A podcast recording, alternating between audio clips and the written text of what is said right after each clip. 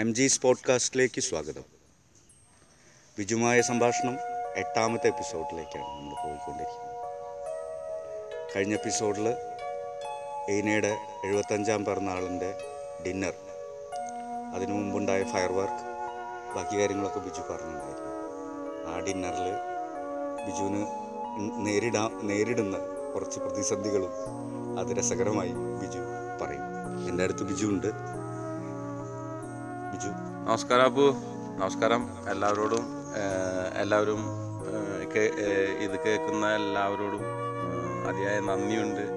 ഒപ്പം തന്നെ ഇനിയും നിങ്ങൾ ഞങ്ങളുടെ ഒരു ഭാഗമായി മാറാൻ ആഗ്രഹിക്കുക.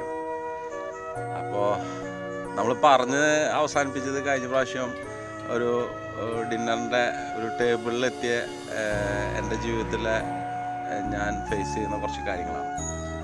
അത് എൻ്റെ തുടക്കം എത്തിയപ്പോൾ തന്നെ നമ്മൾ അത് നമ്മളുടെ ഒരു ചെറിയൊരു സമയപരിധി എന്നുള്ളത് കണക്കാക്കിക്കൊണ്ടാണ് നമ്മളത് കഴിഞ്ഞ എപ്പിസോഡ് ചെയ്യാതെ പോയത്.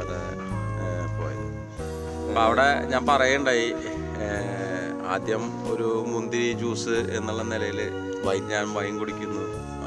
പ്ലേറ്റുകളുടെ വ്യത്യസ്തമായ രൂപങ്ങൾ, ഗ്ലാസുകളുടെ വ്യത്യസ്തമായ അളവുകൾ, ഇതൊക്കെ എനിക്കൊരു പുതുമയായ കാരണം കൊണ്ടാണ് അത് നിങ്ങളിലേക്കും ഞാൻ ഷെയർ ചെയ്തത്. അങ്ങനെ ഇനി എന്താ വെച്ച് കഴിഞ്ഞാൽ ഈ ഞാൻ ഫോർക്ക്, നൈഫ് ഇതൊക്കെ പറഞ്ഞിട്ടുണ്ടെങ്കിലും അതിൻ്റെ കൂടെ ഒരു സാധനം കൂടി ഉണ്ടായിരുന്നു, ഒരു വെള്ള ടവല്. ഓക്കെ, അപ്പോൾ അതും അതിൻ്റെ മുകളിലാണ് ഈ ഫോർക്കും നൈഫൊക്കെ ഇരുന്നത്. അപ്പം ഞാൻ മറ്റുള്ളവരെ ശ്രദ്ധിച്ചപ്പോൾ ഈ കഴിഞ്ഞ എപ്പിസോഡിൽ പറയണ്ടായിരുന്നു, ഈ മറ്റുള്ളവരെ ഒബ്സർവ് ചെയ്തിട്ട്, കാരണം ഈ സാധനങ്ങളൊന്നും ഞാൻ ജീവിതത്തിൽ ഉപയോഗിച്ചിട്ടില്ല. എൻ്റെ കൈയായിരുന്നു എൻ്റെ ഭക്ഷണം.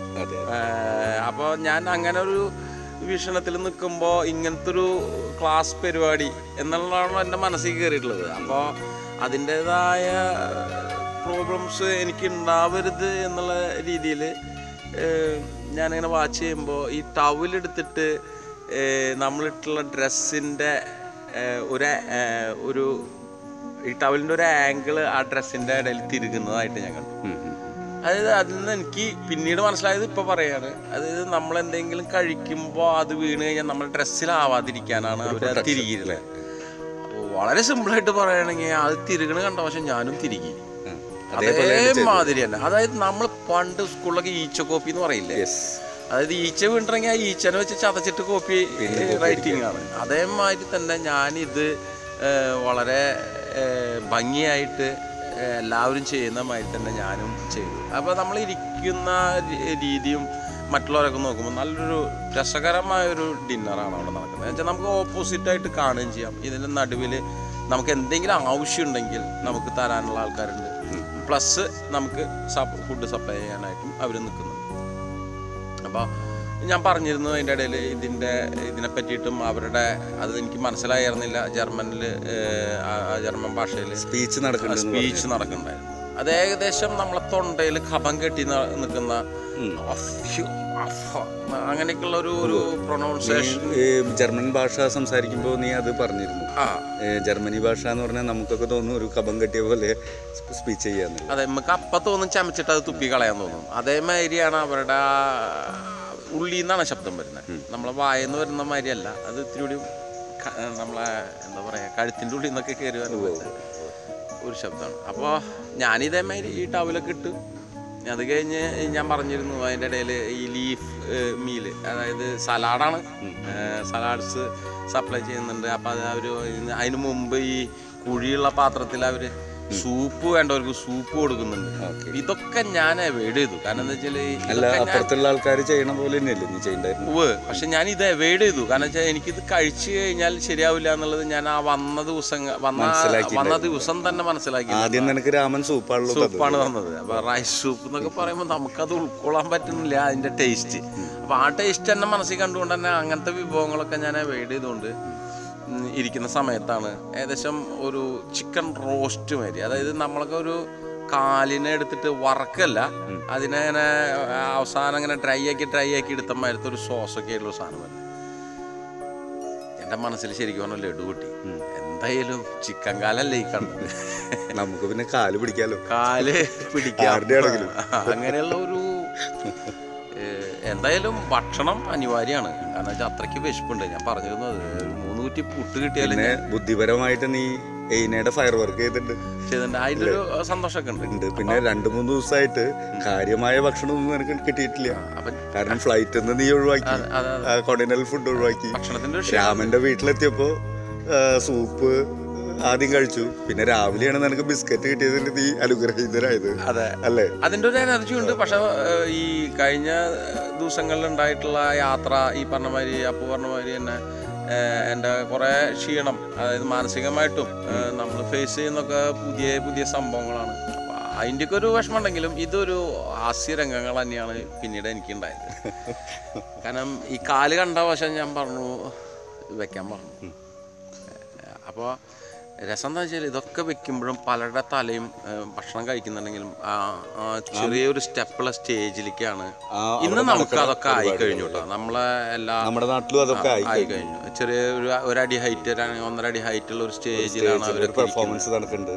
അതിൻ്റെ ഇടയിൽ അപ്പം നമ്മൾ അതിലേക്ക് ശ്രദ്ധിക്കുന്നുണ്ട്. അതായത് ഒന്നും മനസ്സിലായിട്ടല്ല, ശരിക്കും പറഞ്ഞാൽ ഭയങ്കരമായിട്ട് മനസ്സിലായ ഒരാൾ ഇരിക്കണം മാതിരിയാണ് ഞാനത് നോക്കിയിരിക്കണത്. അപ്പം എന്നാലും ഈ ഒരു ഫുഡിലേക്കാണ് എൻ്റെ പ്രാധാന്യമായിട്ടുള്ള എൻ്റെ പ്രാധാന്യം അതാണ് മെയിനായിട്ട്. ഒപ്പം തന്നെ ഞാൻ പിന്നീട് കാണുന്നത് എന്താ വെച്ചാൽ ഒരു അതിമനോഹരമായ ഒരു പെണ്ണും സ്റ്റേജിൻ്റെ അവിടെ ഇരിക്കുന്നത് എൻ്റെ ശ്രദ്ധയിൽ പെടും.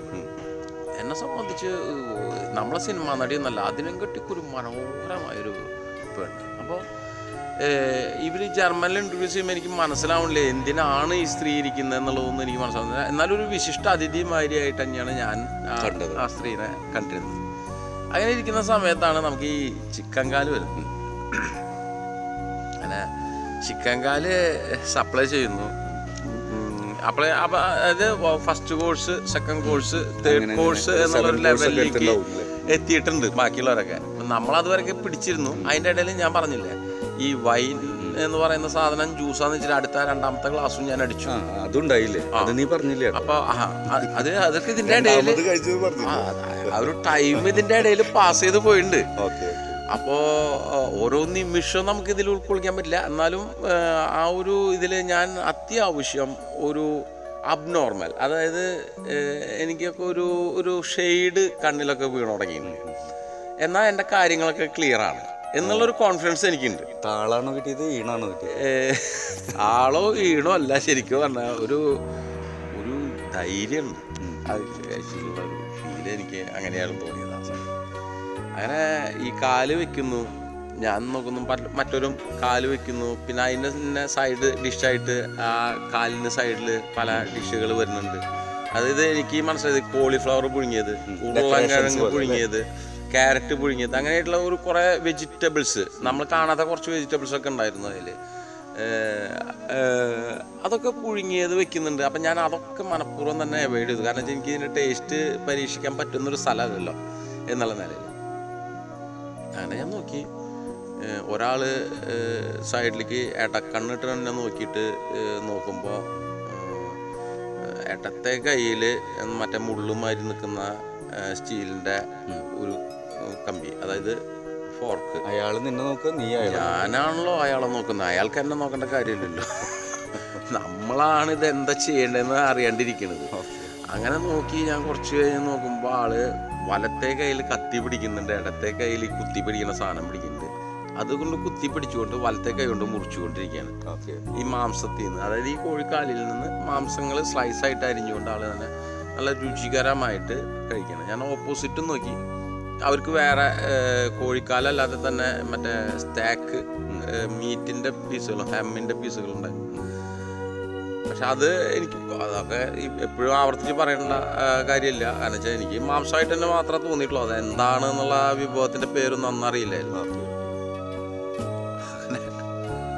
സന്തോഷകരമായും വിഷമകരമായും ചിരിപ്പിക്കുന്നു. ഇന്ന് എന്നെ വളരെ ആസ്യമായിട്ടുണ്ടാകുന്നൊരു രംഗം അവിടെ ഉണ്ടാവും. അതായത് ഞാനും അയാൾ കാണിക്കുന്ന മാതിരി കത്തിയും ഫോർക്കൊക്കെ കയ്യിലൊക്കെ പിടിച്ചതൊക്കെ സെയിം സെയിം ലെവലിൽ ഞാൻ പിടിച്ചു. ആക്ഷൻസിലുള്ള ഒരു പ്രോബ്ലമാണ് പിന്നീട് ഉണ്ടാവുന്നത്. അതായത് ഞാനിത് കുത്തിപ്പിടിച്ച് മുറിക്കാൻ നോക്കുമ്പോൾ ഈ ചിക്കൻ കാല ഏകദേശം ജീവുള്ള കാലായി പ്ലേറ്റിൽ. കാരണം ഞാൻ മുറിക്കും തോറും ചിക്കൻ കാല ഏകദേശം പുറത്തോട്ട് പോകും. അപ്പം ഞാൻ ഇപ്പുറത്തെ കൈ കൊണ്ട് പതുക്കെ തട്ടിയിടും. ആ വീണ്ടും ഞാൻ മുറിക്കാൻ തുടങ്ങും, വീണ്ടും ഈ കാല് മൂവ് ചെയ്തുണ്ട്. ഇതെങ്ങനെ ചിക്കൻ അനുസരണയുള്ള ഇല്ലാത്തതെന്ന് തന്നെ കറക്റ്റായിട്ട് പറയാം. ജീവുള്ള ചിക്കൻ കാലാന്ന് വരെ ചിന്തിക്കുന്നൊരവസ്ഥ വന്നാലും ഞാൻ ഈ കാല് ഒരു വിധത്തിലും എനിക്കൊരു കഷ്ണം പോലും തിന്നാൻ പറ്റാത്തൊരു അവസ്ഥയിലേക്ക് എത്തുക. പക്ഷെ ഇവരൊക്കെ ഇങ്ങനെ കഷ്ണം കഷ്ണമായി കറക്റ്റായിട്ട് സ്ലൈസ് ചെയ്ത് കഴിക്കുന്നില്ല. ഞാനൊരു ടൈം ഗ്യാപ്പിന് വേണ്ടിയിട്ട് ഈ വൈൻ സപ്ലൈ ചെയ്യുന്ന, അതായത് മൊത്തത്തിൽ നമുക്ക് എന്താ വേണ്ടതെന്ന് ചോദിച്ച് നടക്കുന്ന വ്യക്തിയോട് ഞാൻ പറഞ്ഞു ഒരു ഗ്ലാസ് കൂടി സാധനം തരാൻ പറഞ്ഞു. മൂന്നാമത്തെ മൂന്നാമത്തെ ഉണ്ട്. പക്ഷെ അവരൊക്കെ ഈ ഗ്ലാസ്സിൽ കാ ഗ്ലാസ് ഒഴിച്ചിട്ട് നമ്മളങ്ങനെയല്ലോ ഫില്ല് ചെയ്യണ്ടേ. ഞാൻ ഫില്ലിങ് ആണ്, ജ്യൂസാണ് എൻ്റെ. അപ്പോൾ ഇതിങ്ങനെ ആട്ടിയിട്ട് പിന്നൊരു സിപ്പൊക്കെ ആട്ടുന്നത് ഈ ഓക്സിലേഷന് വേണ്ടിയിട്ടല്ലേ. അത് പിന്നീട് മനസ്സിലായിട്ടുള്ള കാര്യമാണുള്ളത്. ഓക്സിലേഷൻ എന്ന് പറഞ്ഞാൽ അത് അതിൻ്റെ ഒരു വർക്കിംഗ് ആണ്. ഇത് അടഞ്ഞിരിക്കുന്ന ഒരു സാധനത്തിന് അത് ഓക്സിനേഷൻ ചെയ്യാനുള്ള. അപ്പം ഞാൻ ചിറ്റാനൊന്നും നിന്നിട്ടില്ല. ഞാൻ ഈ ചിറ്റി അവരെടുത്ത് അത് കുടിച്ചു കഴിയുമ്പോൾ ആ കുടിച്ച സാധനം തന്നെ ഈ കവിളുടെ സൈഡിലൊക്കെ തുറുക്കിന്ന് കാണാം. കവിളൊക്കെ വീർത്തിട്ട് ഏകദേശം വളരെ സിമ്പിളായിട്ട് നമ്മൾ ഈ ഭക്ഷണമൊക്കെ കഴിഞ്ഞിട്ട് കൊലുക്കുഴിഞ്ഞ് പോയിട്ട് തുപ്പണേന് വരാം അവര് കൊലുക്കുഴിഞ്ഞിട്ട് ഇറക്കുകയാണ് ഈ സാധനം. ഞാൻ മൂന്നാമത്തെ അതിലൊരു ശാസ്ത്രം ഉണ്ട് അല്ലേ? അതുണ്ട് അതുണ്ട് അത് നമുക്ക് പിന്നെ പറയാം. ആ അത് ശാസ്ത്രം എന്ന് പറഞ്ഞാൽ അവര് അത് അവര് അത് ടേസ്റ്റ് ചെയ്ത് കുടിക്കുന്ന ഒരു സാധനമാണ്. അതാണ് നമുക്ക് അപ്പം ഉള്ളത് ഇതില് അത്ര ഇഷ്ടപ്പെട്ടു. നമുക്ക് ഈ ചവർപ്പും ചെറിയൊരു മധുരവും ഒക്കെ ആയിട്ടുള്ള ഒരു സാധനം, പക്ഷേ എന്നാലും ഒരു ജ്യൂസിൻ്റെ ഫീലിംഗ് കിട്ടുന്നുണ്ട്. പിന്നെ ചെറിയ തരിപ്പും കിട്ടുന്നുണ്ട്. പിന്നെ നമുക്ക് ധൈര്യം കിട്ടുന്നുണ്ട് ധൈര്യം കിട്ടുന്നുണ്ട് അവരെ മാർക്കറ്റ് ചെയ്യുമ്പോൾ ഇതിണ്ടാവില്ല. അതെ അതെ, തരിപ്പിൻ്റെ പേരിലുള്ള ഒരു ധൈര്യം എനിക്ക് എന്തായാലും ഉണ്ടായിരുന്നു. അങ്ങനെ ഈ ടൈം ഇങ്ങനെ പാസ് ചെയ്ത് ഞാൻ അവസാനം ഒരു തീരുമാനം മാനസികമായിട്ട് എടുക്കുക. ഞാൻ ഈ കത്തിയും ഫോർക്കൊക്കെ താഴ്ത്ത് വെച്ചു. നമസ്കാരം വെച്ച് കഴിഞ്ഞ് എന്ത് സംഭവിച്ചാലും വേണ്ടില്ല, ഞാനിത് കൈകൊണ്ടെടുത്ത് കഴിക്കാൻ പോകാന്നുള്ളൊരു തീരുമാനം എടുക്കും. ഞാൻ കൈകൊണ്ടെടുക്കലും സ്റ്റേജിൻ്റെ അവിടെ നിന്ന് ശബ്ദമാണ് എന്നൊക്കെ മറ്റേ ഒരു ഉള്ളിന്ന് വന്നിട്ട് ഒരു കൂകുന്ന സൗണ്ടൊക്കെ. ഞാനിതൊരു ഇത് ഏതൊരു ഡ്രാ എന്താ ഒരു പെണ്ണ് യക്ഷിയാണോ എന്നൊക്കെ നോക്കി ഞാൻ സ്റ്റേജിൽ നോക്കിയോണ്ട് ഇഷ്ടപ്പെടാണ്ട് പറഞ്ഞു. അതാ ഞാൻ പറഞ്ഞ, ഞാൻ ഇത് കൈകൊണ്ട് എടുത്തിട്ട് നമുക്ക് ഇത് പേടി പറ്റിയല്ലോ. ഈ കൈകൊണ്ട് എടുത്ത സമയത്താണ് ഈ ഒരു ഒച്ച വരുന്നത്. അവരൊരു ക്ലാസിക്കൽ ഇതാണ് അത്ര അത് മ്യൂസിക്. പക്ഷെ അത് പിന്നീട് എനിക്ക് മനസ്സിലായി. പക്ഷെ അത് കേട്ടപ്പോ ാണ് ഞാൻ സ്റ്റേജിലേക്ക് വീണ്ടും ശ്രദ്ധിക്കുന്നത്. കാരണം ഞാൻ ഇവിടെ ഈ ചിക്കൻ കാല എങ്ങനെയെങ്കിലും കൈകൊണ്ടെടുത്ത് തിന്നാനുള്ള പ്ലാൻ എടുത്ത് കൈക്കിലെടുക്കുന്ന സമയത്ത് ഈ ശബ്ദം കേട്ടപ്പോൾ ആ ശബ്ദം താഴ്ത്ത് താഴ്ത്ത് വെക്കല, കയ്യിൽ നിന്ന് താഴെ വീഴും. വാഴ ചിലപ്പോൾ ഇങ്ങനെ കടിക്കണ സമയത്ത് അവിടേക്കൊക്കെ എത്തിയിട്ടുണ്ടായത്. പക്ഷെ ആ ടപ്പാന്ന് പറഞ്ഞ വീഴലും ഞാൻ നോക്കുമ്പോ ഈ മനോഹരമായ സ്ത്രീ ബിജു വളരെ ഏതാണ്ട് മിസ്റ്റർ ബീനും അതുപോലെ ചാർലി ചാപ്ലിനിലൊക്കെ ഇതുപോലത്തെ സീനൊക്കെ കണ്ടിട്ടുണ്ട്. അതുപോലെ തോന്നുന്നുണ്ട്. പക്ഷെ ഇത് ഇത് അങ്ങനെ ഒരു സീനൊന്നും എനിക്ക് കാണുന്നു. ബിജു ചാപ്ലിനാവോ? അങ്ങനെ ഞാൻ ഈ സാധനം വിഴലും ഞാൻ ഈ കക്ഷീനെ നോക്കിയപ്പോ ഏറ്റവും ഭംഗിയുണ്ടായിരുന്നു. അവിടെ ഏറ്റവും ഭംഗിയായിട്ടുള്ള ഒരു പെണ്ണിൽ നിന്ന് വരുന്ന ഒരു ശബ്ദം കേട്ടപ്പോൾ ഇത്രയും കൂതറയായിട്ടുള്ള ഒരു പെണ്ണിനെ ഞാൻ ജീവിതത്തിൽ ആദ്യമായിട്ട് കാണുകയാണെന്നുള്ള ഒരു മനോഭാവമാണ് എനിക്കുണ്ടായിരുന്നത്. പിന്നീട് അതിൻ്റെ റിതൊക്കെ മാറി തുടങ്ങിയപ്പോൾ എന്നാലും ഈ ഹൈ പിച്ചില് ലോങ് ആയിട്ട് നിൽക്കുന്ന വോയിസ് ആണ് ഈ ഒരു മ്യൂസിക്കായിട്ട് വരുന്നത്. ഓപ്പറ മ്യൂസിക് ഓപ്പറ ശരിക്കും റഷ്യനാ തോന്നുന്നുണ്ട് അല്ലേ? റഷ്യനും ഇറ്റാലിയനും ഒക്കെ ഓപ്പറ മ്യൂസിക്കിന്റെ ആൾക്കാരാണ് ആൾക്കാരാണ് ഇവരും. അതെ, ക്ലാസിക് അവരെ ക്ലാസിക്കൽ യൂറോപ്പിന്റെ ഒരു സ്വന്തമായിട്ടുള്ള ഒരു സ്വന്തമായിട്ടുള്ള ശൈലി ഓപ്പറ. അപ്പൊ ഞാന് പിന്നെ ഈ മ്യൂസിക് വരെ ഞാൻ ശരിക്കും പറഞ്ഞാൽ ആസ്വദിച്ചു തുടങ്ങി. കാരണം വെച്ചാൽ ഈ മൂന്നാം ക്ലാസ്സിന്റെ, അതായത് മൂന്നാം ക്ലാസ് വിദ്യാഭ്യാസം അല്ല പറയുന്നത്, മൂന്നാമത്തെ ക്ലാസ്സിന്റെ ആ വീര്യം നമ്മള് തട്ടിയോട് കൂടിയിട്ട് വിത്തിൻ ഫൈവ് മിനിറ്റ്സ് കോഴിക്കാല് കോഴിക്കാല് നീ സറണ്ടർ ചെയ്തില്ലേ? വേണ്ടാച്ചില്ലേ? താഴത്ത് വീഴണ്ടായിട്ടല്ലോ, ഞാൻ ഉപേക്ഷിച്ചിട്ടില്ലല്ലോ. എൻ്റെ ആകെയുള്ള വിഷമം ഞാനത് എടുത്ത് കഴിച്ചു തുടങ്ങിയപ്പോൾ മധുരവും ഉപ്പൊന്നുമില്ല, ഉപ്പൊക്കെ ഞാൻ സൈഡിലിട്ടിട്ടാണ് കഴിച്ചു തുടങ്ങിയത്. പക്ഷെ within three or four minutes ഞാൻ ഒരു കോഴിക്കാലിൽ അവസാനിപ്പിച്ചു. വേറൊന്നും കൊണ്ടല്ല, ഇനി ഇതെങ്ങാനും താഴ്ത്ത് വീഴണ്ടെന്നുള്ളൊരു ഒറ്റ പേടി. അപ്പോൾ അങ്ങനൊരു സംഭവം ഉണ്ടായി. അതിനുശേഷം സ്പീച്ചുകളൊക്കെ നടക്കുന്നുണ്ട്. ഇതിനിടയിൽ ഈ മ്യൂസിക് വളരെ ഒരു ഏഴോ എട്ടോ മിനിറ്റ് നീണ്ടു നിന്നു. അതൊക്കെ ഞാൻ വളരെ മനോഹരമായിട്ട് നീ കഴിക്കുന്നുണ്ട്. അല്ല, ഞാൻ ആ പറഞ്ഞ കോഴിക്കാല് കഴിച്ചു കഴിഞ്ഞു. പിന്നെ ഞാൻ പ്രത്യേകിച്ചൊരു ഫുഡിലേക്ക് എയിം ചെയ്തിട്ടില്ല. കാരണം എന്താ വെച്ച് കഴിഞ്ഞാൽ വേറെ ഒന്നും കൊണ്ടല്ല, ഏകദേശം ഈ വൈൻ ആ വിശപ്പിനെ കെടുത്തിയിട്ട് എനർജി തന്നു അല്ലേ, വിശപ്പിനെ കെടുത്തിയിട്ടുണ്ട്. എന്താ കാരണം വെച്ച് കഴിഞ്ഞാൽ ഈ വൈൻ എന്ന് പറയുന്ന ഡൈജഷൻ ലോങ് ടൈം എടുക്കുന്ന ഒരു സാധനമാണ്. പക്ഷേ എനിക്ക് ഈ പറഞ്ഞ മാതിരി ആദ്യം അറിയില്ലെങ്കിലും പിന്നീട് അത് മനസ്സിലായിട്ടുണ്ട്. അത് മനസ്സിലാവാനുള്ള ഒരു സംഭവം ഇന്ന് അന്ന് രാത്രി എനിക്ക് ഉണ്ടാവുകയും ചെയ്തു. അങ്ങനെ ഒരുവിധം പരിപാടികളൊക്കെ എല്ലാവരും കൈയടിച്ചു. പിന്നെ എനിക്ക് നിന്നിട്ട് പലരും യെയ്നെ അപ്രീഷിയേറ്റ് ചെയ്യുന്നു. അപ്പം ഞാൻ എനിക്ക് നിന്നിട്ട് ഇംഗ്ലീഷിൽ ഹാപ്പി ബർത്ത്ഡേ യെയ്ന അമ്മമ്മ എന്നൊക്കെ പറഞ്ഞ് ഞാൻ മലയാളവും ഇതൊക്കെ കൂട്ടിയിട്ട് രണ്ട് ഡയലോഗൊക്കെ അടിച്ച് അങ്ങനെ എന്നെ എല്ലാവരും ഇതേമാതിരി തന്നെ ഓരോരുത്തർ സംസാരിക്കുമ്പോഴും കൈയടിച്ച് അപ്രീഷിയേറ്റ് ചെയ്യുന്ന മാതിരി എന്നെയും അപ്രീഷിയേറ്റ് ചെയ്തു. ശരിക്കും പറഞ്ഞു കഴിഞ്ഞാൽ ഈ വൈൻ്റെ ഒരു ഇതും എൻ്റെ മറ്റുള്ളൊരു മറ്റുള്ള രാജ്യക്കാരെ എന്നെ അപ്രീഷിയേറ്റ് ചെയ്യുന്ന കണ്ടപ്പോൾ ശരിക്കും പറഞ്ഞു കഴിഞ്ഞാൽ പല എൻ്റെ ശരീരത്തിലുണ്ടായിരുന്ന കുറച്ചും മുടികൾ വരെ പൊന്തി നിന്നൊരു സമയമായിരുന്നു. രോമാഞ്ചിച്ചു രോമാഞ്ചുണ്ടായതാണ്, വേറെ ഒന്നല്ല.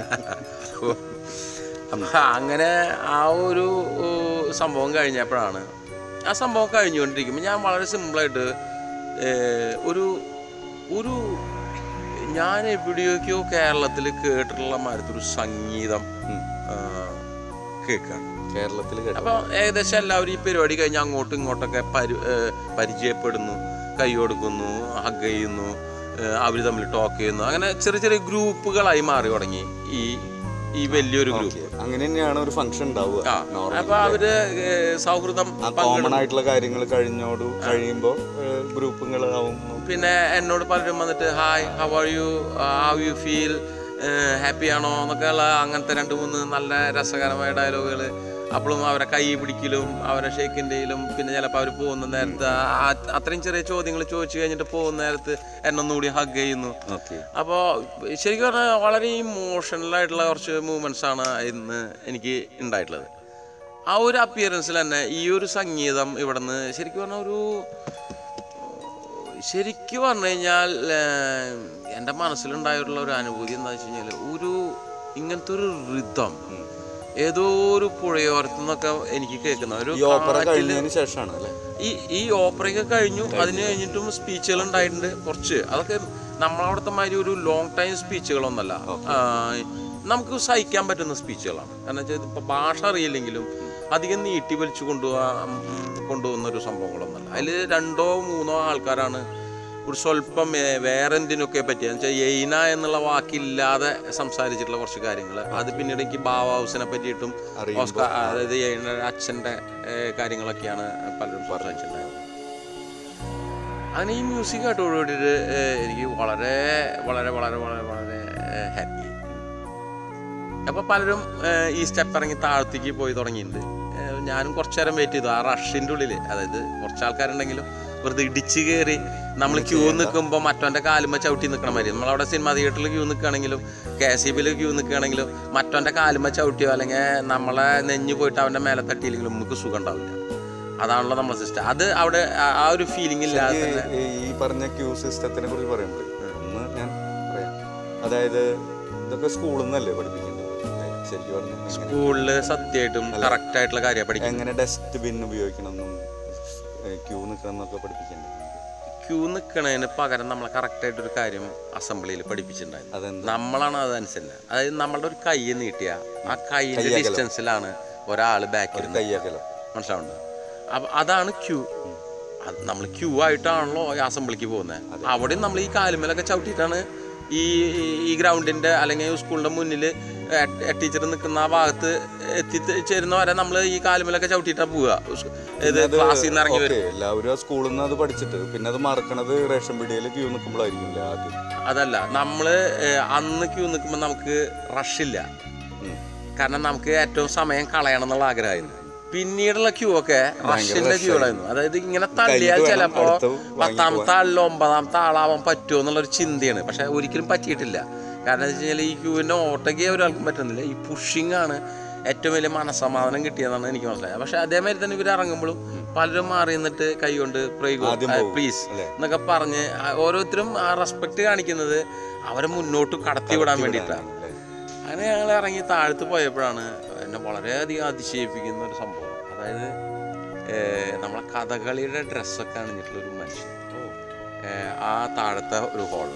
ഞാൻ പറഞ്ഞില്ല ഞങ്ങൾ ആദ്യം വന്ന് കയറിയ ഒരു ഹോള്. അത് നീ കേട്ടത് മല മലയാളത്തിൽ നിന്ന് കേട്ടത് കഥകളി പദങ്ങളായിരിക്കും അല്ലേ? പദങ്ങളാണ്. അത് ആളൊരു ചെറിയൊരു ടേപ്പ് റെക്കാർഡ് വെച്ചിട്ട്, അന്ന് ടേപ്പ് റെക്കാർഡാണ് ടേപ്പ് റെക്കാർഡ് അത് വെച്ചിട്ട് ഇങ്ങോരാ താളത്തിനനുസരിച്ച്, അതായത് ഇതിൻ്റെ അതിൻ്റെ പ്രിപ്പറേഷനാണ് ഞാൻ ആദ്യം കേട്ടത്. പിന്നീട് ഞങ്ങളൊക്കെ ഒരുവിധം എല്ലാവരും എത്തിയോട് കൂടിയിട്ട് ഇങ്ങൊരു ഒരു വന്ന് നമസ്തേയൊക്കെ പറഞ്ഞ ആ ഒരു ഇരിപ്പും വേഷത്തിലാണ്, അതേ വേഷത്തിൽ പച്ചകുത്തിൻ്റെ എല്ലാം എല്ലാം കണ്ണു വരെ ചോന്നിട്ടുള്ള സോറി ഒരു ശരിക്കും പറഞ്ഞാൽ ഞാൻ ഇവിടുത്തെ അതേ ഈ ഒരു പക്ഷെ എനിക്കത് കുറച്ച് ഏകദേശം ഒരു രണ്ടര കൊല്ലത്തെ ഗ്യാപ്പാണ് ഗ്യാപ്പ്. ചിലപ്പോൾ ഞാൻ ഇവിടെയും ചിലപ്പോൾ ഒരു രണ്ടു കൊല്ലം മുമ്പാവും കണ്ടത്. അപ്പം മൊത്തം നാല് കൊല്ലത്തെ ഗ്യാപ്പിനൊക്കെ ശേഷമാണ് ഞാൻ ഇങ്ങനത്തെ ഒരു രൂപം ലൈവായിട്ട് എനിക്ക് കാണാൻ പറ്റുന്നത്. ഞാൻ ഉടനെ തന്നെ നിലത്ത് പോയി കാലും മടക്കേണ്ടിയിരുന്നു. അതായത് കാല് പിടിച്ചു അല്ല കാല് മടക്കിയിട്ട് നമ്മൾ ഇത് കാണാൻ വേണ്ടിയിട്ട് ചമ്മണം പിടിഞ്ഞിരുന്നു. ബാക്കിയുള്ളവരൊക്കെ കസാരയിലും ഇതിലൊക്കെ ഇരിക്കുമ്പോൾ ഞാൻ ആ അവിടെയാണ് ഏറ്റവും വലിയ. പക്ഷെ ഞാൻ എനിക്ക് ഞാൻ ഇങ്ങനത്തെ ഒരു പരിസരബോധത്തിലല്ല ഞാൻ ഇത് ഒരു കണ്ടപ്പോൾ നമ്മളെ ഈ നമ്മളെ പണ്ട് എങ്ങനെ കണ്ടിരുന്ന ആ ഒരു ഫീലിങ്ങിൽ ഞാൻ പോയി അവിടെ ഈ കോട്ടും തേങ്ങയും വാങ്ങി കിട്ടിട്ട് ഞാൻ പോയിരുന്നു ചമ്മണം പടിഞ്ഞു നിന്നിട്ട്. പലർക്കും അവർക്ക് ചമ്മണം പടിഞ്ഞിരിക്കാൻ പറ്റില്ല കേട്ടോ, ആ മുട്ടൊന്നും മടങ്ങില്ല. അത് ഉണ്ടായിരിക്കാം, പക്ഷേ എൻ്റെ എൻ്റെ അന്നത്തെ ഒരു ഫീലിംഗ് നമ്മൾ അങ്ങനെ ഒരു കമ്പാരിസണിലേക്ക് ഒന്നും പോകുന്നില്ല. അവരെന്ത് ചെയ്യുന്നു അതൊക്കെ നമുക്ക് ദൈവതുല്യമാണ്. ഞാൻ അവിടെ ചെന്നിരുന്ന് ആ താളം ഇങ്ങനെ അടിച്ച് ആ താളത്തിൻ്റെ ഇതിലിങ്ങനെ നന്നായി ആടിക്കൊണ്ടിരിക്കുകയാണ്. അതായത് ആളുടെ നവരസങ്ങളുടെ ഒരു, അതായത് ഇവിടത്തെ, അതായത് യൂറോപ്പിലെ അവിടത്തെ എന്ന് പറയാം, ഇവിടത്തെ അല്ല ഇവിടത്തെ രീതി കൊണ്ട് അവരെ രസിപ്പിക്കുന്ന ഭാവങ്ങൾ ഉൾക്കൊള്ളിച്ചിട്ടുള്ള ഒരു കഥയല്ല. ആ കയ്യും കാലും കൃത്യമായി പറഞ്ഞു കഴിഞ്ഞാൽ കഥകളി എന്നുള്ള രൂപത്തിൽ അവർക്ക് എൻജോയ് ചെയ്യാനുള്ള രീതിയിൽ പുള്ളിക്കാരൻ കുറച്ച് ഇംപ്രവൈസേഷൻ ഒക്കെ നടത്തിയിട്ട് അല്ലേ? അപ്പോൾ എന്നിലും ഞാൻ കലാകാരന്റെ പേര് എനിക്ക് ഓർമ്മയുള്ള ജോസ് എന്നാണ്. അതെ, എൻ്റെ കലാമണ്ഡലത്തിൽ പഠിച്ചിട്ടുള്ള ഒരു വലിയൊരു കലാകാരനാണ് ജോസാണ് സാധ്യത. അതായത് നമുക്ക് അന്വേഷിച്ച് കഴിഞ്ഞാൽ കിട്ടാവുന്നുള്ളൂ. പിന്നീട് ഞാൻ ആളുടെ കഥകൾ അറിഞ്ഞിട്ടുണ്ട്. അപ്പോൾ എനിക്ക് ഈ പേര് മാത്രമാണ് ഒരു കൺഫ്യൂഷൻ ഉള്ള. ആള് മിലാനിൽ സെറ്റിൽ ആവുകയാണ്. ആളുടെ വൈഫും കലാമണ്ഡലത്തിൽ പഠിച്ച് വളർന്നിട്ടുള്ള ഒരു പെണ്ണായിരുന്നു. അവരൊരു വലിയ ഡാൻസ് സ്കൂളും കഥകളി സ്കൂളും ഒക്കെ മിലാനിൽ സ്റ്റാർട്ട് ചെയ്തെന്നാണ് എനിക്ക് അവസാനമായിട്ട് അറിയുന്നത്. മാത്രമല്ല വലിയൊരു സംഭവമായിട്ട് അത് കൊണ്ട് നടക്കുന്നുണ്ട് എന്നുള്ളതാണ് അറിയുന്നത്. പക്ഷേ ആ അറിവിനോടൊപ്പം എനിക്ക് ഒരു വിഷമം ഉണ്ടാക്കുന്ന ഒരു സംഭവം ഉണ്ടായെന്ന് വെച്ചാൽ ജോസ് ആ സമയത്തൊന്നും കല്യാണം കഴിച്ചിട്ടുണ്ട് എന്നുള്ളത് എനിക്കറിയില്ല. പക്ഷേ ജോസിൻ്റെ യാത്രയൊക്കെ ഈ ഫുൾ ഡ്രസ്സിൻ്റെ കിറ്റുമായിട്ട് ട്രെയിൻ ടു ട്രെയിൻ ആയിരുന്നു. അതായത് പൈസ സേവ് ചെയ്യാൻ വേണ്ടിയിട്ട് ഈ ഓരോ രാജ്യങ്ങളിലും പോയിട്ട് ഇങ്ങനെയുള്ള വളരെയധികം ബുദ്ധിമുട്ടിയിട്ടുണ്ടെന്നാണ്. കാരണം വെച്ചാൽ ഇവരുടെ ഡ്രസ്സ് തന്നെ കൊണ്ട് നടക്കണമെങ്കിൽ അത് ചുളിയാദ്യം അതിൻ്റെ വൃത്തിയിൽ അത് മലയാളികളെ സംബന്ധിച്ച് അന്ന് ജോസ് അവിടെയൊക്കെ ചെയ്തിട്ടുള്ളത് ഒരു കൂതറയൊന്നല്ല. അത്രയും രസകരമായ ഡ്രസ്സിങ്ങും അതേ നമുക്ക് ഇവിടെയൊക്കെ നമ്മളെ കൊതിപ്പിക്കുന്ന രീതിയിലുള്ള അതേ ആ ഭാവങ്ങളും ഒക്കെ ഉൾക്കൊള്ളിച്ചുകൊണ്ട് ആ മനുഷ്യൻ ഇതൊന്നും അറിയാത്ത ആൾക്കാരെ മുന്നേ ആടുമ്പോൾ നമുക്കതൊരു നാട്യമായിട്ട് തന്നെ, അതായത് അതിനെ ശരിക്കും എനിക്ക് അന്നും തോന്നിയിട്ടുണ്ട്. കാരണം എന്താ വെച്ചാൽ അന്ന് എന്താണെന്ന് വെച്ച് കഴിഞ്ഞാൽ ഞാനിതിങ്ങനെ കാണിക്കുമ്പോൾ ഇത് ഒരിക്കലും എനിക്ക് തോന്നിയിട്ടില്ല മറ്റുള്ളവർ ഇത് ആസ്വദിക്കുന്നുണ്ട്. ഞാനും ഇതിൻ്റെ നമ്മൾ സ്കൂളിലൊക്കെ പഠിപ്പിച്ചിട്ടുള്ള ആ ഭാഷകളും ആംഗ്യ ഭാഷകളുടെയൊക്കെ നമ്മളെ മലയാളത്തിലൊക്കെ ഉള്ള പാഠഭാഗങ്ങളിൽ നിന്നുള്ള അറിവ് തന്നെ എനിക്കുള്ളൂ. ഞാനിതിനെ പറ്റിയിട്ട് കൂടുതൽ അറിഞ്ഞിട്ടുമില്ല, പഠിച്ചിട്ടുമില്ല. പക്ഷേ ഇതൊക്കെ നമുക്ക് നമ്മളിപ്പോൾ ഏകദേശം കലാമണ്ഡലത്തിൻ്റെ അടുത്ത് താമസിക്കുന്നവരും ഒരു തൃശ്ശൂക്കാരും ഒക്കെ ആയ കാരണം കൊണ്ട് ഇങ്ങനത്തെ ഭാവങ്ങളും ആദ്യങ്ങളൊക്കെ ഒരുപാട് നമ്മൾ കണ്ടുള്ളതുകൊണ്ട് അത് എനിക്ക് എനിക്ക് ശരിക്കും ആസ്വദിക്കാൻ പറ്റി. മാത്രമല്ല എന്നിലെ എന്നിലെ വായിൻ നന്നായി അത് ആസ്വദിക്കാൻ എന്നെ സഹായിച്ചിട്ടുണ്ട്. കാരണം വെച്ച് കഴിഞ്ഞാൽ എനിക്ക് നല്ലൊരു കോൺസെൻട്രേഷൻ ഉണ്ടായിരുന്നു. അങ്ങനെ ഇരിക്കുമ്പോൾ എനിക്ക് അതിൽ ചെറിയൊരു വൾഗർ തോന്നിയത് എന്താ വെച്ച് കഴിഞ്ഞാൽ, ഇതിനെ മനസ്സിലാക്കാതെ മറ്റ് ഇതിൻ്റെ ഒപ്പം നമ്മളുടെ ഈ ഫംഗ്ഷന് പങ്കെടുത്ത പലരും ഇതേമാതിരി തന്നെ മദ്യപിച്ചിട്ടുണ്ട്. മദ്യപാനികളാണെന്ന് നമുക്ക് പറയാൻ പറ്റില്ല, അവരുടെ പാർട്ടിയുടെ ഭാഗമായ കാരണം കൊണ്ട് അവർ ഇങ്ങോട്ട് കളിക്കുന്നതിനൊപ്പം തന്നെ പല സ്റ്റെപ്പുകളും വെക്കാൻ തുടങ്ങി. പക്ഷേ ജോസിൻ്റെ ഏറ്റവും വലിയൊരു കഴിവ് എന്താ വെച്ച് കഴിഞ്ഞാൽ, ആള് ബാക്കിയുള്ളവരൊന്നും നോക്കാതെ തന്നെ ആളുടെ ആ ഭാഗം ആള് നൃത്തം ചവിട്ടി അവസാനിപ്പിക്കും. ജോസ് ചിലപ്പോൾ ഇത് മറ്റുള്ള ഒരു കഥകളി നാട്ടിലെങ്ങനെ ആസ്വദിക്കുന്നു എന്നുള്ള രീതിയിലല്ല എന്നുള്ള കൃത്യമായി ഉൾക്കൊണ്ടിട്ട് തന്നെയായിരിക്കും അല്ലേ അവിടെ ആള് ഇതിനെ ശരിക്കും പറഞ്ഞു കഴിഞ്ഞാൽ ഒന്ന് എസ്റ്റാബ്ലിഷ് ആക്കാനും. പിന്നെ രാമനായിട്ട് ആണ് ഇയാളെ ഇവിടെ എത്തിക്കുന്നത്. രാമന് ജോസിനായിട്ടും അച്ഛൻ രാമൻ നാട്ടിൽ വരുമ്പോൾ കലാമണ്ഡലം സന്ദർശിക്കാറുണ്ടായിരുന്നു. ഒപ്പം തന്നെ വൈദ്യമഠങ്ങളും അവിടുത്തെ ആയുർവേദ ഇത് എല്ലായിടത്തും ചികിത്സയും പല ഇതായിട്ട് ആള് സഞ്ചരിക്കാറുണ്ടായിരുന്നു. അപ്പോൾ അങ്ങനെ ഒരു ഇതിൽ ആളായിട്ടുള്ളൊരു കോണ്ടാക്ട് ഉണ്ടായിട്ടുണ്ടാവണം. അത് കാരണം കൊണ്ടായിരിക്കണം ആൾ ഈ ഒരു ഫംഗ്ഷന് ഇവിടെ എത്തിപ്പെടാനുള്ള കാരണം. അല്ലാതെ പെട്ടെന്ന് തന്നെ അപ്പോൾ നമ്മളിത് പറയുമ്പോൾ വിചാരിക്കുന്നത് എങ്ങനെ ജോസ് ഇവിടെ എത്തിയെന്നുള്ളത്, അത് രാമൻ്റെ കോണ്ടാക്റ്റിലൂടെ തന്നെയാണ് ജോസ് ജോസ് എത്തിയത്.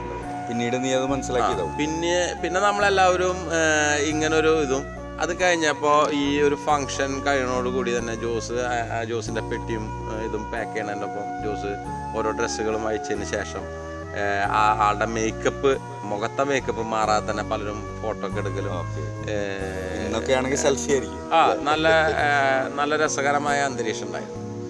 അപ്പോൾ അങ്ങനെയുള്ള അന്തരീക്ഷത്തിൽ തന്നെ ഞാൻ ബാക്കിയുള്ളവർ, അതായത് ചില ഫ്രണ്ട്സുകളെ ഞാൻ ആ സമയത്ത് പരിചയപ്പെട്ടു. അതിലെനിക്ക് ഏറ്റവും കൂടുതൽ ഓർമ്മ നിൽക്കുന്നത് രാമൻ്റെ കസിനെയും, പരിചയപ്പെട്ടതിൽ ഓർമ്മ നിൽക്കുന്നത് രാമൻ്റെ കസിനെയും പിന്നെ ഒരു ചിൻസിയർ ഉജേരി എന്ന് പറഞ്ഞിട്ട് ഇറ്റാലിയൻ ഡിസൈനറാണ്. രാമൻ്റെ കസിൻ എന്ന് പറയുന്നത് അവരുടെ പേരൊന്ന് പറയാൻ പറ്റുമോ? പേര് എനിക്ക് ഓർമ്മ കിട്ടുന്നില്ല. ലേഡിയാണോ? ലേഡിയാണ്. ആ ഒരു കസിനാണല്ലോ, അതായത് വല്യമ്മയുടെ മകള്. എനിക്ക് ചിൻസിയർ ചിൻസിയർ ഉജേരി അത്യാവശ്യം ആണാണോ പെണ്ണാണോ? പെണ്ണാണ്. ഇതിലിപ്പോൾ വളരെ സിമ്പിളായിട്ട് പറയുകയാണെങ്കിൽ നമുക്ക് വിഷമമുണ്ട് പറയാൻ. ഏറ്റവും കൂടുതൽ മദ്യം കഴിച്ചിരുന്ന സ്ത്രീകളാണ്. അത് എൻജോയ് ചെയ്തിരുന്ന സ്ത്രീകളാണെന്നാണ് എനിക്ക് അതിൽ നിന്ന് മനസ്സിലായത്. എൻ്റെ ഒരു ഫസ്റ്റ് അപ്പിയറൻസ് എനിക്ക് ഉണ്ടാക്കിയിട്ടുള്ള സന്തോഷം അതേമാതിരി തന്നെ എൻ്റെ മനസ്സിനെ ഡെസ്പാക്കിയിട്ടുള്ള ഒരു കാര്യമാണ്. കാരണം നമ്മളൊരു റെസ്പെക്റ്റ് കൊടുക്കുന്ന വ്യക്തികൾ സ്ത്രീകൾ എന്നുള്ള നിലയിൽ നോക്കുമ്പോൾ ഏറ്റവും പച്ചവളത്തിൽ കൂതറകളായിട്ടൊക്കെ തോന്നിയിട്ടുണ്ട് ചില നേരത്തെ എനിക്ക് അവരുടെ പെരുമാറ്റം കൊണ്ട്. ഒരു കാര്യം കൂടി എനിക്ക് ചോദിക്കാണ്ടത്, രാമൻ്റെ ഏനനെ നീ കണ്ടില്ലേ? ഏനനെ ഞാൻ അതിന് മുമ്പേ കണ്ടു. അല്ല സോറി, ഏനല്ല, രാമൻ്റെ ഫസ്റ്റ് ഗേൾ ഫ്രണ്ടില്ലേ ഇവിടെ വന്നിരുന്നത്? ഇല്ല, അത് ഞാൻ പറഞ്ഞല്ലോ, അനലീസ അവിടെ ഉണ്ടാവും എന്നുള്ള പ്രതീക്ഷയിലാണ് ഞാൻ. ഇനിയല്ല, അനലീസ അനലീസനെ കണ്ടോ? അനലീസ ശരിക്കും പറഞ്ഞാൽ എൻ്റെ ഒരു തെറ്റിദ്ധാരണയായിരുന്നു ഞാൻ എനിക്ക് അവിടെ കാണാൻ പറ്റുന്നുള്ളത്. അതെന്ന് വെച്ചാൽ അനലീസ ശരിക്കും പറഞ്ഞു കഴിഞ്ഞാൽ രാമൻ്റെ ഫ്രണ്ടാണ്. പക്ഷേ ഈ ഓസ്കാർ സ്ലമ്മറായിട്ട് യാതൊരു അതറിയാം ബന്ധമില്ല. മാത്രമല്ല രാമൻ്റെ ഒപ്പം ആർട്ട് ഫോറം എന്ന് പറയുന്ന ഇതിൽ വർക്ക് ചെയ്തവർക്ക് ഇൻവിറ്റേഷൻ ഉണ്ടായില്ല. അപ്പോൾ ഇൻവിറ്റേഷൻ ഉണ്ടായിരിക്കാം, പക്ഷെ ആളെ ഞാൻ അവിടെ കാണുന്നില്ല. അത് എൻ്റെ മനസ്സിൽ നിന്ന് എൻ്റെ മനസ്സിൽ ആദ്യം ഈ കക്ഷി അവിടെ ഉണ്ടാവും, രാമൻ്റെ ഒരു ക്ലോസ് ഫ്രണ്ട് എന്നുള്ള നിലയിൽ, രാമൻ്റെ കൂടെ ഇന്ത്യയിൽ വന്നിട്ടുള്ള ഒരാൾ എന്നുള്ള നിലയിലും ഞാൻ അവിടെ എക്സ്പെക്ട് ചെയ്തിരുന്നു. പക്ഷെ ആ എക്സ്പെക്റ്റേഷൻ ഞാൻ തുടക്കം തന്നെ എനിക്ക് ഏകദേശം മനസ്സിലാക്കി കഴിഞ്ഞു. ഈ ഗ്രൂപ്പൊക്കെ ഞാൻ വാച്ച് ചെയ്തിട്ടുണ്ടായിരുന്നു. അപ്പം അതിലൊന്നും അനലീസ് ഉണ്ടായിരുന്നില്ല. പക്ഷേ അനലീസിനായിട്ട് രസകരമായ ആൾക്കാരെ ഞാൻ അവിടെ പരിചയപ്പെട്ടു. അതായത് അതാ പറഞ്ഞ ഇത് ഈ പരിപാടി കഴിഞ്ഞതിന് ശേഷം മ്യൂസിക്കിൻ്റെ ഒരു സിസ്റ്റം മാറാണ്, ഏകദേശം ഒരു റിത്തം മാറാണ്. അതൊരു ഡിസ്കോ മ്യൂസിക്കും ലൈറ്റായിട്ട് അങ്ങോട്ട് കയറി വരികയാണ്. ഒരു ക്ലബ് ഡാൻസ് ക്ലബ് ഡാൻസ് എന്നുള്ള ഒരു ബേസ് അവിടെ വരികയാണ്. അതായത് ശരിക്കും പറഞ്ഞു കഴിഞ്ഞാൽ എല്ലാം കഴിഞ്ഞ് പിരിയാണ്. അപ്പോൾ ആ പിരിയുന്നതിന് മുമ്പുള്ളൊരു മ്യൂസിക് ആയിട്ട് അപ്പോൾ പലരും ഇതേമാതിരി തന്നെ നല്ല അത്യാവശ്യം മൂടൊക്കെ ആയിട്ടുള്ളവരും എല്ലാവരും കൂടിയിട്ടുള്ളൊരു ഡാൻസ്. അത് കൈകോർത്ത് പിടിച്ചും നെഞ്ഞോട് നെഞ്ഞ് തര ചേർത്ത് വെച്ചും കവിളിൽ ഉമ്മം കൊടുത്തും ലവേഴ്സ് ഉണ്ടായിരുന്നൊരു ലിപ്സിൽ ഉമ്മം കൊടുത്തും നമ്മളൊക്കെ എത്രയോ സ്നേഹിച്ചിട്ടും എന്തോരം ഗ്യാപ്പിട്ടിട്ട് ആ സ്നേഹത്തിന് വേറെയുള്ള ഭാഷകളിലൂടെ കാണിച്ചു കൊടുക്കുന്നതിന് പകരം അവരത് ഓപ്പണായിട്ട് ഒക്കെ ചെയ്യുന്നത് കാണുമ്പോൾ നമുക്ക് നാണവും അത്ഭുതവും എന്താ എന്താ പറയുക വികാരവും ഒക്കെ ഉണ്ടായിട്ടുണ്ട് അതിൻ്റെ ഇടയിൽ. എല്ലാ കുറുമ്പുകളും ചെറുതായിട്ടൊക്കെ ഓയൻവിയുടെ ഒരു കവിതയിൽ അവസാനത്തെ ഒരു വരി ഉണ്ണിക്കെന്നും ആഹ്ലാദം, അതാണ് അത് എന്ത് കണ്ടാലും ഉണ്ണിക്ക് ആഹ്ലാദം. അതേമാതിരി തന്നെയാണെന്ന് എനിക്കും. അങ്ങനെ ഞങ്ങൾ രാമൻ വന്ന് പറഞ്ഞു നമുക്ക് പിരിയാം, നമുക്ക് പോവാം ബിജു. അവരെല്ലാവരും പോയി തുടങ്ങി. എല്ലാവരും പോയി. ഞാൻ വീട്ടിലെത്തുമ്പോഴേക്കും എനിക്ക് ഏകദേശം എൻ്റെ ശരീരം ഉൾക്കൊള്ളാൻ പറ്റാത്തൊരു കനവും എന്തൊക്കെയോ നല്ല ടയർഡായി. വളരെ സിമ്പിൾ പറഞ്ഞു കഴിഞ്ഞാൽ വാള് വെക്കാനുള്ളൊരു ഫീലിംഗ് ആയി തുടങ്ങി. നീ ബാദൻ ബാദനിലേക്കാണ് തിരിച്ച് തിരിച്ചു പോകുന്നത്. അപ്പോൾ ആ യാത്രയിൽ വണ്ടിയിൽ അടച്ചിട്ടിട്ട് കാറ്റ് കൊള്ളാതെ ഈ ഹീറ്ററിലിരുന്ന് ചെന്നതും അറ്റ്മോസ്ഫിയർ മാറി. അവിടെ ചെല്ലലും എൻ്റെ ആദ്യത്തെ ഫീലിംഗ് ബാത്റൂമിൽ പോവുക വാള് വെക്കുക എന്നുള്ളതായിരുന്നു. ബാക്കിയുള്ള ആരെങ്കിലും സഹായിച്ചോ? ആരുമില്ല.